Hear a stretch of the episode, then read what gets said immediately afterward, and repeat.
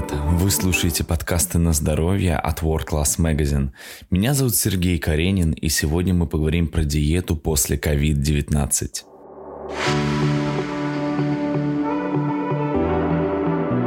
В журнале BMJ Nutrition Prevention and Health опубликовано исследование, в котором приняли участие 568 медицинских работников, переболевших COVID-19 из Великобритании, США, Испании, Италии, Франции и Германии – в результате было установлено, что испытуемые, которые придерживались питания с преобладанием овощей и фруктов, заболевали средне-тяжелой и тяжелой формой COVID-19 на 73% меньше, чем люди, не придерживавшиеся никакой диеты.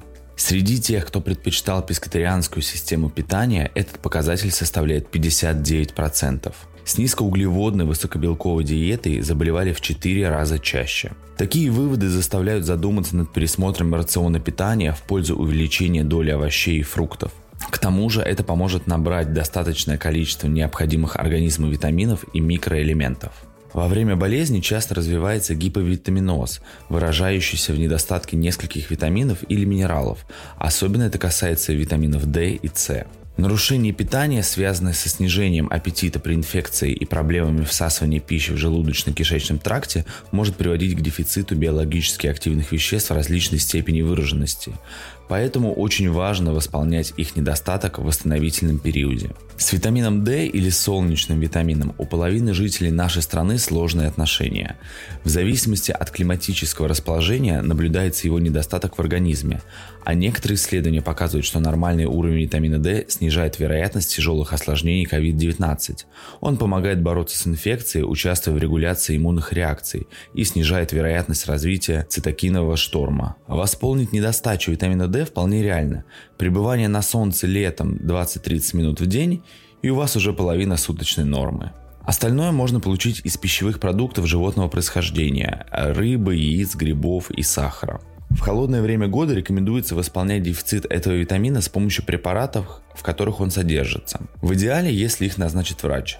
В таком случае профилактический прием поможет снизить риск развития тяжелых форм инфекции. Что касается витамина С, то его профилактический прием позволит снизить риск развития бактериальной пневмонии на фоне респираторных инфекций верхних дыхательных путей на 80-100%. Немаловажную роль в предотвращении развития тяжелой формы заболевания может играть цинк, микроэлемент, обладающий противовирусными, антибактериальными и противовоспалительными свойствами. В последнее время стали говорить и о селении, которое оказывает регуляторное влияние на иммунную систему и обладает противовоспалительными свойствами. Исходя из вышесказанного, рекомендуется выбирать витаминно-минеральный комплекс, содержащий как минимум три компонента из перечисленных.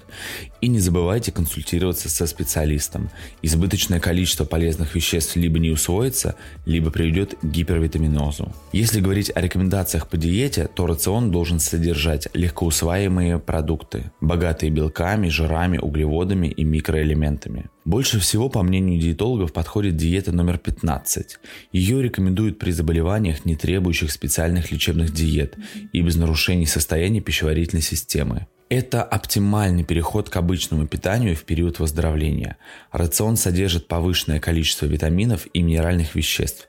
Плюс тут допускаются все способы кулинарной обработки продуктов. Что касается рекомендуемые блюда, то это может быть пшеничный хлеб и ржаной, мучные изделия, борщ, щи, свекольник, рассольник, молочные, овощные и крупяные супы на мясном, рыбном бульонах, отваре грибов и овощей – Мясные и рыбные блюда различного кулинарного приготовления. Сосиски, сардельки, вареные колбасы. Молоко и молочные продукты в натуральном виде и в блюдах. Обязательное включение в меню кисломолочных напитков. Яйца в отварном виде и в блюдах. Блюда из различных круп, макаронных изделий, бобовых. Овощи и фрукты в сыром виде и после тепловой обработки, а также зелень фруктовые и овощные соки, отвар шиповника и пшеничных отрубей, чай, кофе, какао и масло сливочное, коровье топленое, растительные масла, ограниченно маргарин. Принимать пищу нужно не менее 4 раз в день. Если есть возможность, включайте в свое меню эко-фермерские продукты или те, что выращиваете сами.